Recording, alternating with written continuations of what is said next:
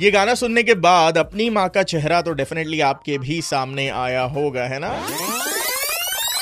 आइए पधारिए, स्वागत है आप सभी का जुबिन नौटियाल के इसी गाने के बाद रोहन आ चुका है सुपर हिट्स 93.5 रेड एफ़ पर लेकर M H nine three five ये शो आज रेड सल्यूट स्टोरी स्टोरीमध्ये माझं बोलणं चालू आहे मिसाळ दाम्पत्यासोबत बापूराव मिसाल जी खुद एक टीचर है और अभी जहाँ भी उन्हें ड्यूटी दी जाती है, वहाँ पर चले जाते हैं बिकॉज़ कोविड क्राइसिस चल रहा है। उनकी वाइफ जो है, वो नर्स है बीड के गव्हर्नमेंट हॉस्पिटल में। मग असं असताना दोन्ही मुलांना मागे ठेवून हे दाम्पत्य ऑन ड्यूटी जातं बरं का। कितना मुश्किल है कैसे एक दूसरे को सपोर्ट करते हैं? आइए जानते हैं बापूराव मिसाल जी से।